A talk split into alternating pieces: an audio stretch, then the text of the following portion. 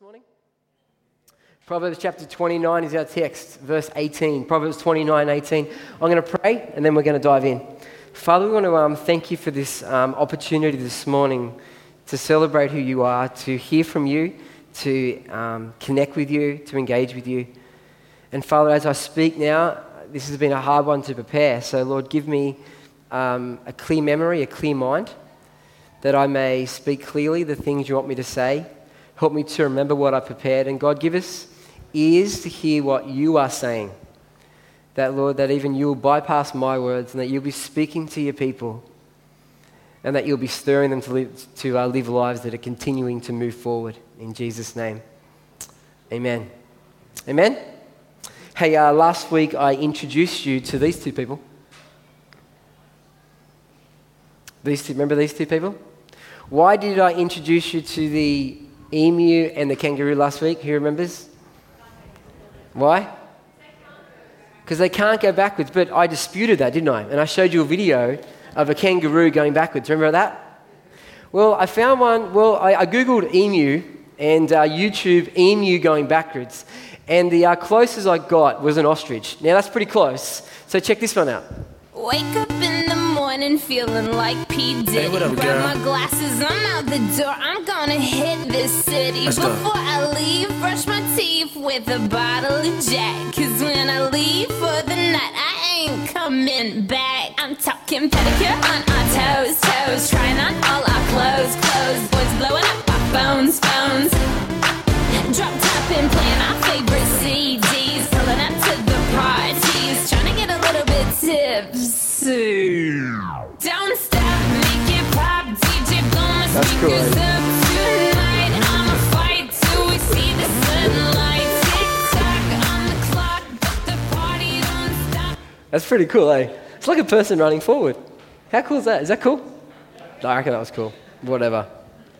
Well, after the service last week, I had two people come up to me to talk to me about kangaroos and emus, and two people said this. Nathan, did you know that the Australian emblem, the government emblem, has a kangaroo and an emu? Yeah, I knew that. And the reason they did that is because whoever created it wanted Australia as a nation to be moving forward, so they deliberately chose these animals. Yeah. And I think I had heard that when I was at school once upon a time. So I did some research. And apparently, in 1908, King Edward II organised this emblem. He didn't create it, but he got it done. 1908, for an emblem that only the Australian government can use for their official material. And what I read said that apparently it was designed with those animals because they want this nation to move forward. You know what? And last week we launched our theme for this year. We want to be a church that is continually moving forward. A church, and we looked at Jeremiah chapter 7. And we read that scripture where God speaks to the people of Judah and he says, you've been going backwards and not forwards. And as we looked what that meant in context, it was around obedience. That when the people were obedient to God, they were moving forward. But when they were disobedient, God says they were moving backwards. And friends, God wants us as a people to be moving forward, meaning to be taking initiative, to make a stand for the things of God, to step out and take a risk for God and his kingdom. Moving forward is about fulfilling the purpose that God has for our lives. And yet, as I said last week, there are things that get in the way of us moving forward, and what we're going to be calling them in this series over the next 12 weeks are roadblocks to moving forwards. And these roadblocks could be around fear. These roadblocks could be around guilt, could be about shame, could be around our past and what we've done in the past is preventing us moving forward. I challenged you last week around complacency and around when things just look nice, well, it's easy for us to sit back and relax rather than continuing to go forward. Or maybe you feel like, well, I've done my bit. I did my bit in the past. It's no longer my turn. And my challenge to you is this, that God's not finished with you yet. It doesn't matter what you've done. Doesn't matter how much you've achieved, that God can still wants you to move forward in obedience, stepping out, fulfilling His purpose for your life. Now, we're going to focus in on one of the roadblocks this morning that I think is something that's very, very important for each one of us, and it's this. The roadblock we're going to focus on today is a lack of vision. Now, in Proverbs chapter 29:18, this is what it says. This is the I've written down 5 different versions of Proverbs chapter 29:18. We're going to start with the NASB, the New American Standard Bible, which they say is pretty literal. It says, "Where there is no vision, the people are unrestrained. But happy is he who keeps the law." The King James Version says this, "Where there is no vision, the people perish." Who said that before? Where there's no vision, the people perish, yeah? "But he that keepeth the law, happy is he." Let's look at the ESV, the English Standard Version, the version that Con Michael loves. It says this, "Where there is no prophetic vision, the people cast off restraint. But blessed is he who keeps the law." Another version, the NIV, "Where there is no revelation, people cast off restraint, but blessed is the one who heeds wisdom's instruction." And the final one for today, from the Message. "If people can't see what God is doing, they stumble all over themselves. But when they attend to what He reveals, they are most blessed." Here, Proverbs talks about 2 ways of living. The first way is without a vision. And if you look at if you look carefully, it's actually around God's vision. Without God's word, without the message from God, the result is that people perish, that people cast off restraint. And the other way of living is people with a vision, which says, "Happy is he who keeps the law." In other words, but when you follow God's ways, happy you are. Or again, happy in the King James Version. The ESV says, "Blessed is he who keeps the law." NIV says, "Blessed." And the Message says, "They are most blessed." So there's 2 ways of living. And the first one I want to look at this morning is this. Without a vision, I'm looking at my notes for the very last time, and for those who are listening on the internet, I'm about to put a blindfold on, and I'm trying to remember what I'm about to say. It's a bit of a struggle, and I'm trying to find the edge of the stage. It's there. You know, they keep going. Who was that? Was that Colleen? I bet it was Colleen. Sure, it might have been Kylie. Anyway, moving on.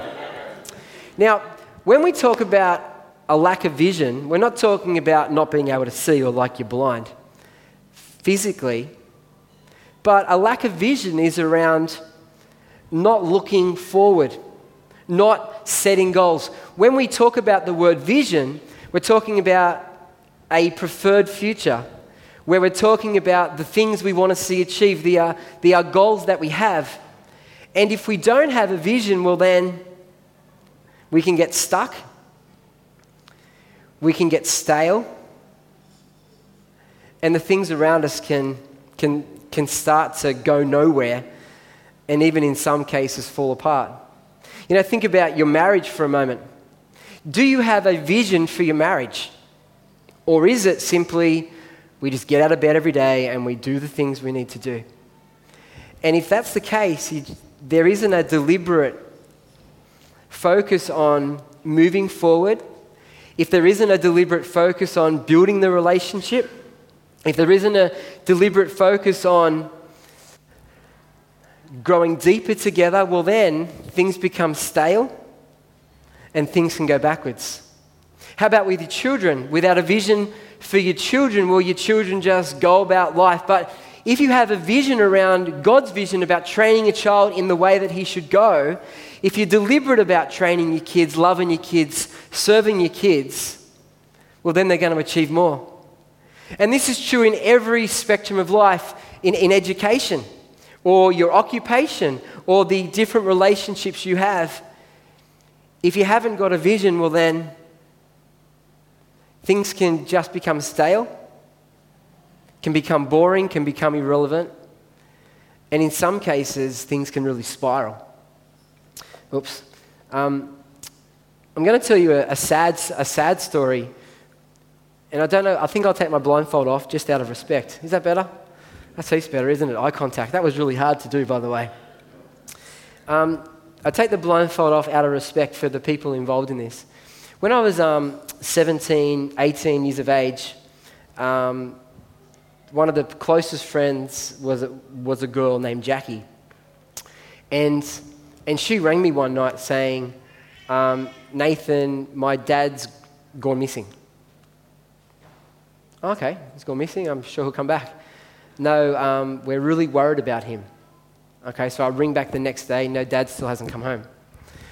And a couple of days later, they found his body in the national park and he'd committed suicide. Horrible, sad story. And he left a suicide note. And his suicide note said, I'm leaving you because I don't feel loved by anyone. But the reality was, he had a wife that loved him and 3 teenage kids that loved him dearly.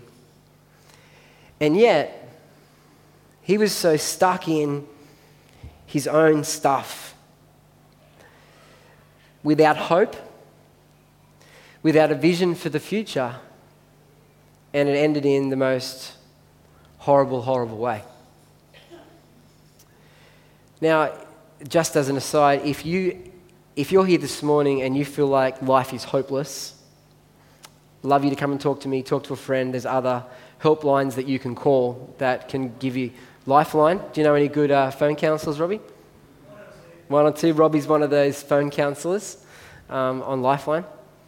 And if you're struggling, please reach out. Don't be like that man who dealt with it himself and ended awfully.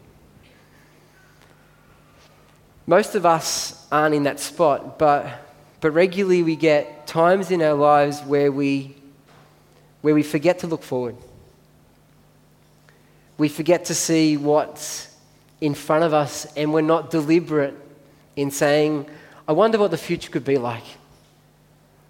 We're not deliberate in saying, hey, God, how do you want me to live in this situation? God, what is your vision? What are your goals for my marriage? What are your goals for my children? What are your goals for my life, for my education, for my occupation? God, where are we going? And friends, without that, we can begin to live without hope. Things can start to spiral. And living like that can be really, really, really tough. And in a group like this, there's going to be many people who have struggled with some of this type of thinking. Well, who wants to be honest this morning? Who struggled with this type of thinking? Yeah. Lots of years. Yeah.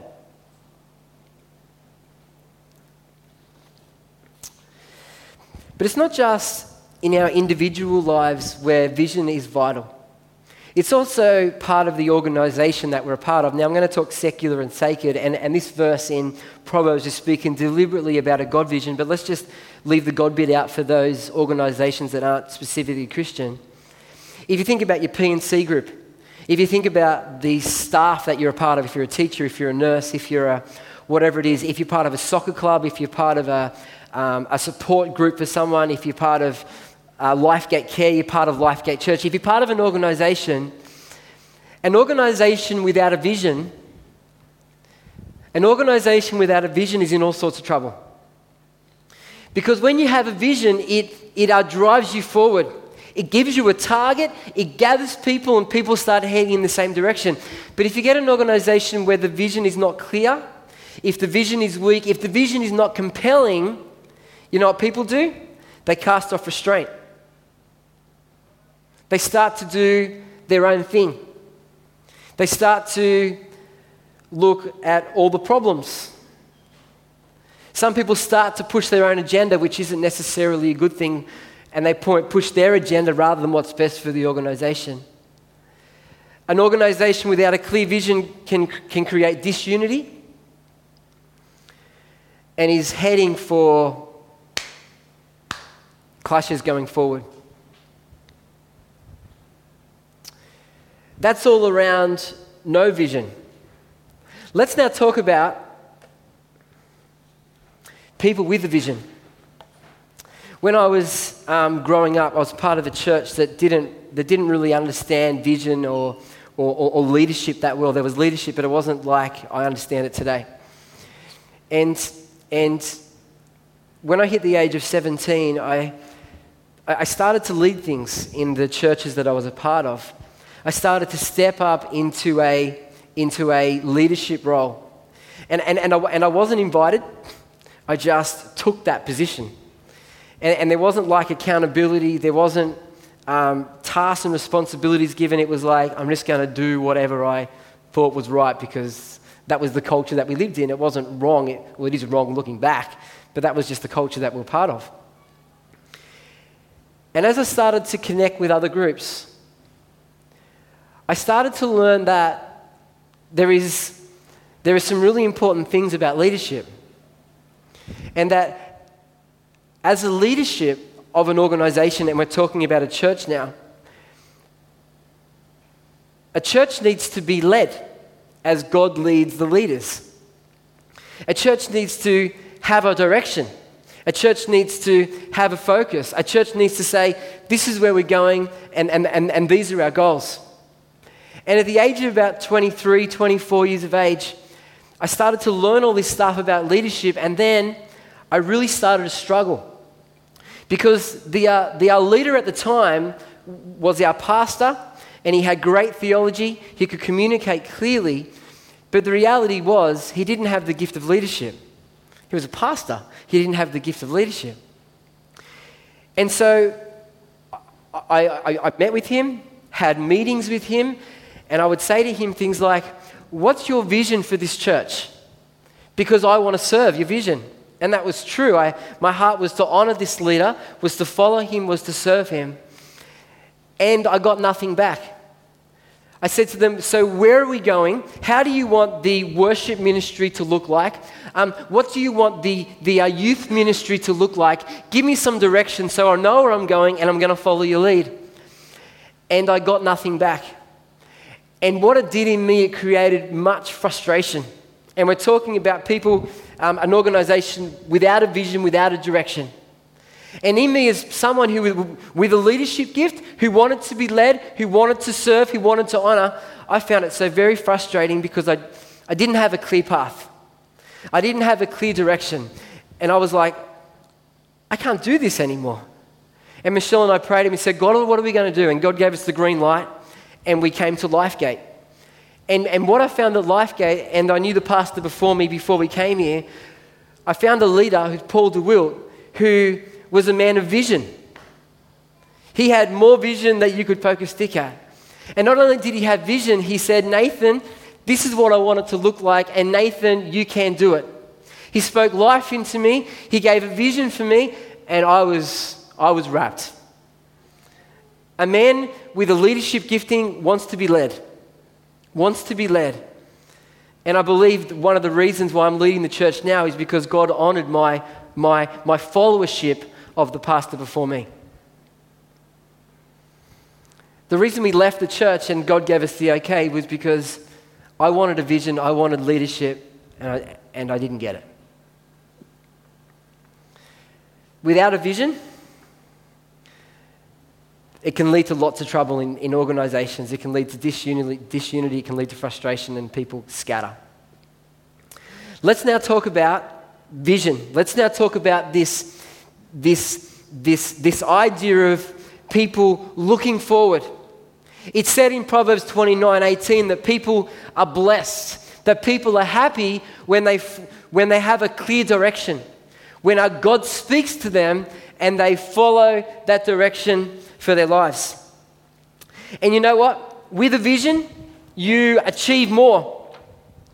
With a vision, you have a clear path to follow. With a vision, you are more fruitful. With a vision, your life is more effective. With a vision, your life is more attractive to the people around you. And with a vision, your influence is greater. Last week, Stu the Chef told us a story of Elijah in 1 Kings chapter 18. They were on Mount Carmel. Remember that? Mount Carmel. And there was the prophet Sabal. And Elijah, the Bible says, takes a step forward. 1 Kings 18 takes a step forward to stand for God and to fulfill the calling God has for his life. In Joshua chapter 6, in the battle of Jericho, before the army went out, the Bible says that the priests, the worship leaders, stepped forward and went first to fulfill their calling and to lead the people in worship as they went into battle. In 1 Samuel chapter 17, the battle of David and Goliath, the Bible says that Goliath stepped forward to start abusing the people of Israel. And as he stepped forward, you know what he did? He took a step forward to represent his army. He took a step forward because he was willing to sacrifice his life for his people. Goliath took a step forward. In Leviticus chapter 8, we're told that Aaron took a step forward to become the priest of the people. He stepped forward to take on a calling, to take on a responsibility, to represent the people before God. And in Matthew chapter 26, on the night that Jesus was arrested, the Bible says that the soldiers who were from the high priest stepped forward to arrest Jesus. They had a purpose to arrest Jesus. And you know what? In each one of these cases, with Elijah, with Goliath, with Aaron, with the priests and the worship leaders in Joshua chapter 6, and in that story in Matthew chapter 26, with the soldiers stepping forward to arrest Jesus. In every single one of those stories, people step forward with a vision. People step forward with a purpose. People step forward with a goal, in order to fulfill a purpose, in order to achieve something. They took a step forward. You know, I'm often asked this question: what is God's will for my life? Often asked this question, what is God's will for my life? And when I hear it, I start to smile. And the reason I start to smile is because I think people are asking the wrong question. Because my answer to this is that 95% of God's will for your life, He's already told you in this, the Word of God. You know what Matthew chapter 22 says? Matthew chapter 22 has a vision for your life. It says this: love God, love people. That's Jesus. Ephesians 4, you know what God's vision for your life is in Ephesians 4? Forgive others as Christ has forgiven you. Do you know what God's vision for your life is in 1 Timothy chapter 6? He says, command those who are rich, and we just heard about Australia, rich nation, command those who are rich to be generous. In Ephesians chapter 1, God's vision for your life is to know Him. In Colossians chapter 3, it says to know His word, which is the Bible. In 2 Corinthians chapter 5, God's vision for your life is that you be His ambassador to bring the message of Jesus to those that don't know Him. In Matthew chapter 5, He calls you a light, and He calls you to shine that light to the world. In 1 Timothy chapter 2, He tells you to pray. God's vision for your life is that you pray for rulers and those in authority. In Hebrews chapter 13, the Bible says for you to submit to your leaders. In Romans chapter 12, it says to use your gifts for the church. In Hebrews chapter 10, it says meet with other Christians regularly. In Ephesians chapter 5, the Bible talks to men and it says, men, lay down your wife for your life. Why? Lay down your life for your wife. Ladies, in Ephesians 5, it says, honor and love your husbands. In Colossians chapter 1, in verse 16, which is Nikki's favorite verse, it says, all things were created by him and for him. In other words, we are here to honor and give worship to the Son. Friends, 95% of God's will for your life is already there. When people ask me that question, they're asking the wrong question. The question they should be asking is this: where does God want me to fulfill his will? That's the 5%. Do I do this course? Do I do this occupation? Doesn't matter which course, it doesn't matter what occupation. The most importantly is that you're loving. You're loving God and you're loving people. Most importantly is that you're forgiving. Most importantly is that you're generous. Most importantly is that you're sharing Jesus. It's not so much where God wants you to do it, but more importantly, what he wants you to do. And I think the what is more important than the where. God's vision, God's will, God's goals, 95% of it are all set out in Scripture. And friends, my encouragement for you today is to get a hold of God's vision for your life. Get a hold of God's vision for your wife, TK. TK, God wants you to love her and cherish her and present her on that day blameless in his sight. Joel and Saskia, get God's vision. I'm sure you already do. Grab a hold of God's vision for your children. Train them in the way that they should go, so when they're old, they will not depart from it. Get God's truth. Teach them, encourage them. Encourage them to be all that God wants them to be. In your occupation, Dr. Nath, be the man of God that God wants you to be. Share Jesus. Love people. Shine the light of Christ in those eye surgery hospitals that you work in.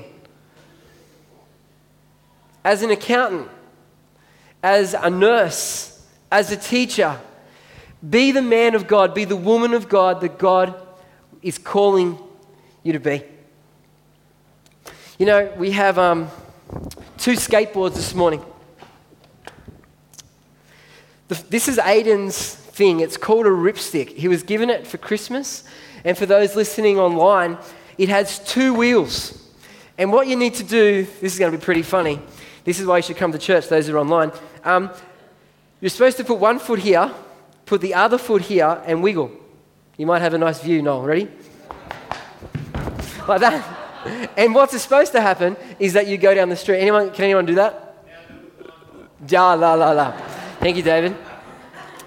And the reason I show you this ripstick, a ripstick is like living without a vision. It's messed up. You don't go the way you want to go, and you regularly fall over. Yeah? And you mess it up. But then you've got a skateboard with four wheels that you can stand on and push, and usually you're okay because it's stable, yeah? And the skateboard is like fulfilling God's vision for your life, which is clear, which is stable. It doesn't mean you won't fall off because we're people and we live in a fallen world. But when we live God's way, we're setting ourselves up for success. The last thing I want to talk about this morning is having vision in an organization. We talked about the staff, the staff where you work, the PNC, the school, LifeGate Church, whatever it is. And I mentioned before that when an organization has a clear vision, that organization is unified. People are heading in the one direction and they're going to achieve more. They're going to be more fruitful. They're going to be more influential. People are less likely to leave, but rather a clear vision actually gathers people because they want to be part of something that's making a difference.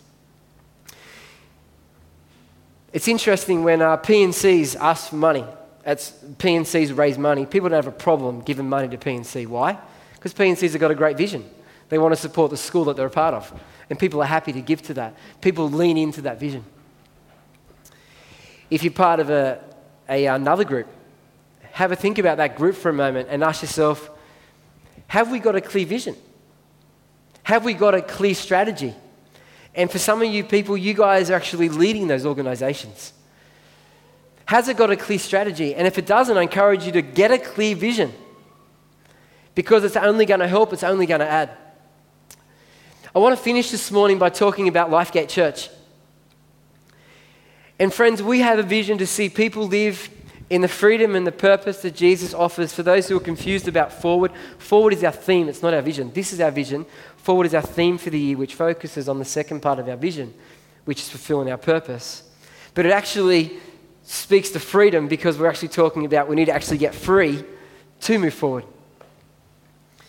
And for me, this is a really compelling vision. This vision is something that I am willing to give my life for.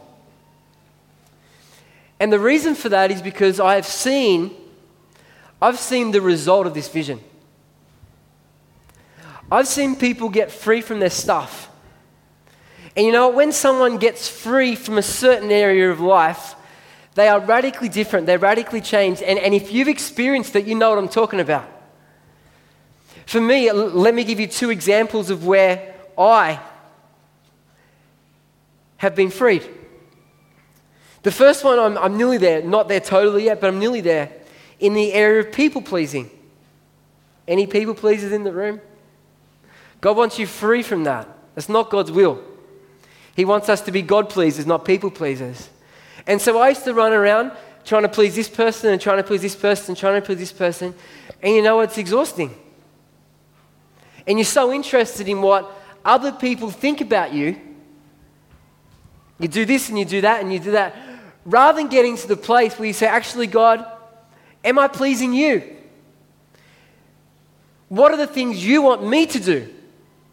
Rather than doing what everyone else wants. And so when I worked through this about three to four years ago, whenever it was, it wasn't something that changed like that. But there was definitely a moment was like, hang on, this is crazy. And as I've prayed, as the Holy Spirit has worked in me, as He has renewed my mind, you know, I'm so much more free from people pleasing than I've ever been. And you know what the fruit is? You know what the fruit is? Is that I care much less. I'm not carrying the weight of what other people think. I'm much more interested in what is in what God says. And as I'm obedient to God, you know, sometimes people are going to like it, and sometimes people are not going to like it, and you know what? That's okay, because I'm here to please Him. That's the fruit of my life. You know, another area of freedom is around. I used to be a person who used to try to be the Messiah. What do I mean by that? I used to try and hold it all together. Hold this together, hold that together, hold this organization together. Because Nathan's got the skills, Nathan's got the abilities, and I can do it. Is anyone else like that? That's not God's will for our life either. And that hit me when I had that big anxiety thing about 3.5 years ago, where I worked out that, hang on, I feel like the weight's on me. Actually, God,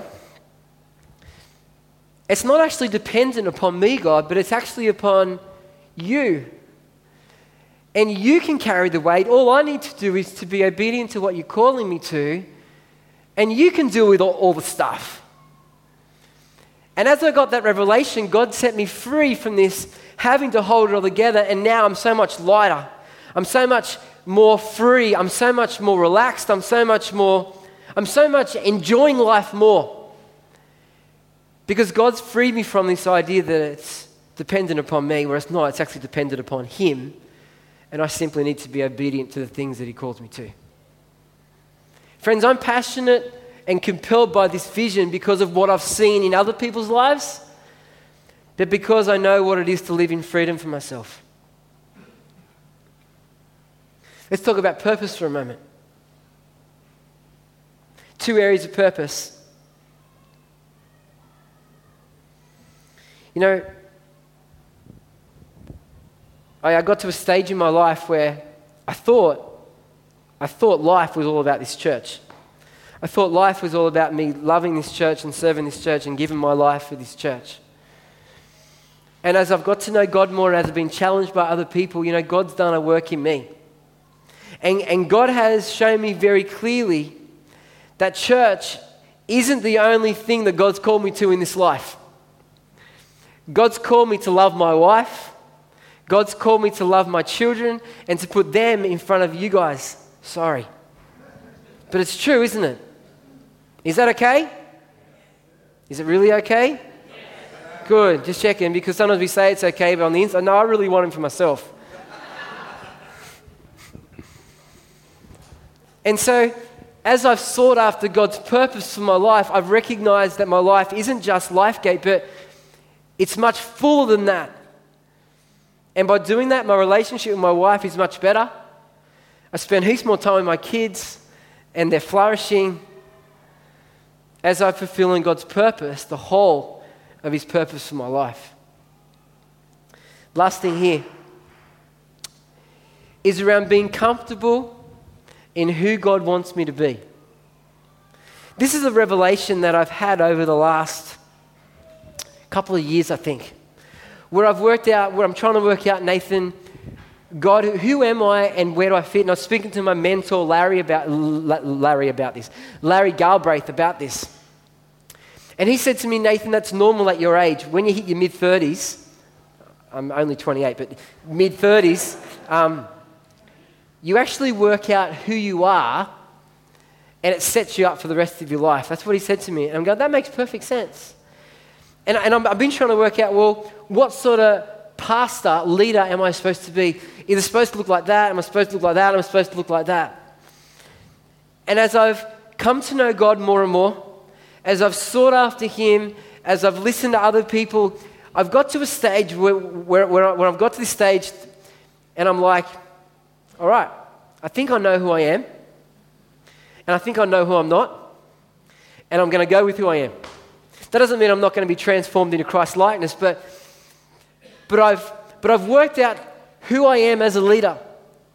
I've worked out God's purpose for me in this area, and I'm much more comfortable in being me. And some people are going to like that, and guess what? Some people aren't going to like that, and guess what? That's okay. There's heaps of churches. Pick one that works. Thank you for being here. It's nice that you like me. And I think it all started when I was meeting with Craig Farmer a few times, the great man, and he gave me some of the best bit of advice I've ever been given. And it was this: Nathan, back yourself. That was the advice. Nathan, back yourself. God has gifted you. God has put a heap of stuff in you. You got wisdom. Back yourself. Know that God is with you, know that God is for you, know that you can do it. And I'm believing that. You know, I'm believing I can. And I shared with the church a few months ago that coming back from the US, I was thinking to myself, have I got what it takes to lead a large church or a multi-site church? You know what? I think I do believe that. I believe that God has gifted me for that. God has gifted me to be an outstanding leader. I'm not there yet. But I'm going to go after that, I'm going to pursue that, because that's what I believe God has called me to be. And this all came out of the vision of this church, about each one of us fulfilling our purpose. And I just don't say this to you and I say, get on board with this. I actually say, Nathan, what does that mean for me? What does it mean, Nathan? What's your next step in freedom? Nathan, what's your next step around purpose?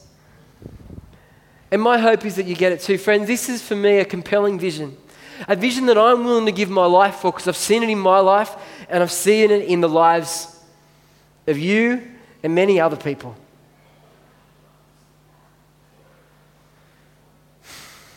And you know what? We're believing this year, we're going to reproduce this thing that we have of people getting free, people fulfilling their purpose in other places. And as we go into the Watergrove community, as we go into a couple of other places that I'm talking to pastors about, we're going to shine this forth, and many, many more people are going to live in freedom. and fulfill that purpose. And friends, that is a vision that I want to get behind, that I want to lean into, and that I want to serve. And my prayer is that you will lean into that as well. 3 questions to finish. The first one is a get real question. It's one of our values, get real. Here's the question. Do you have a vision for your, you can insert marriage, children, education, relationships, organization?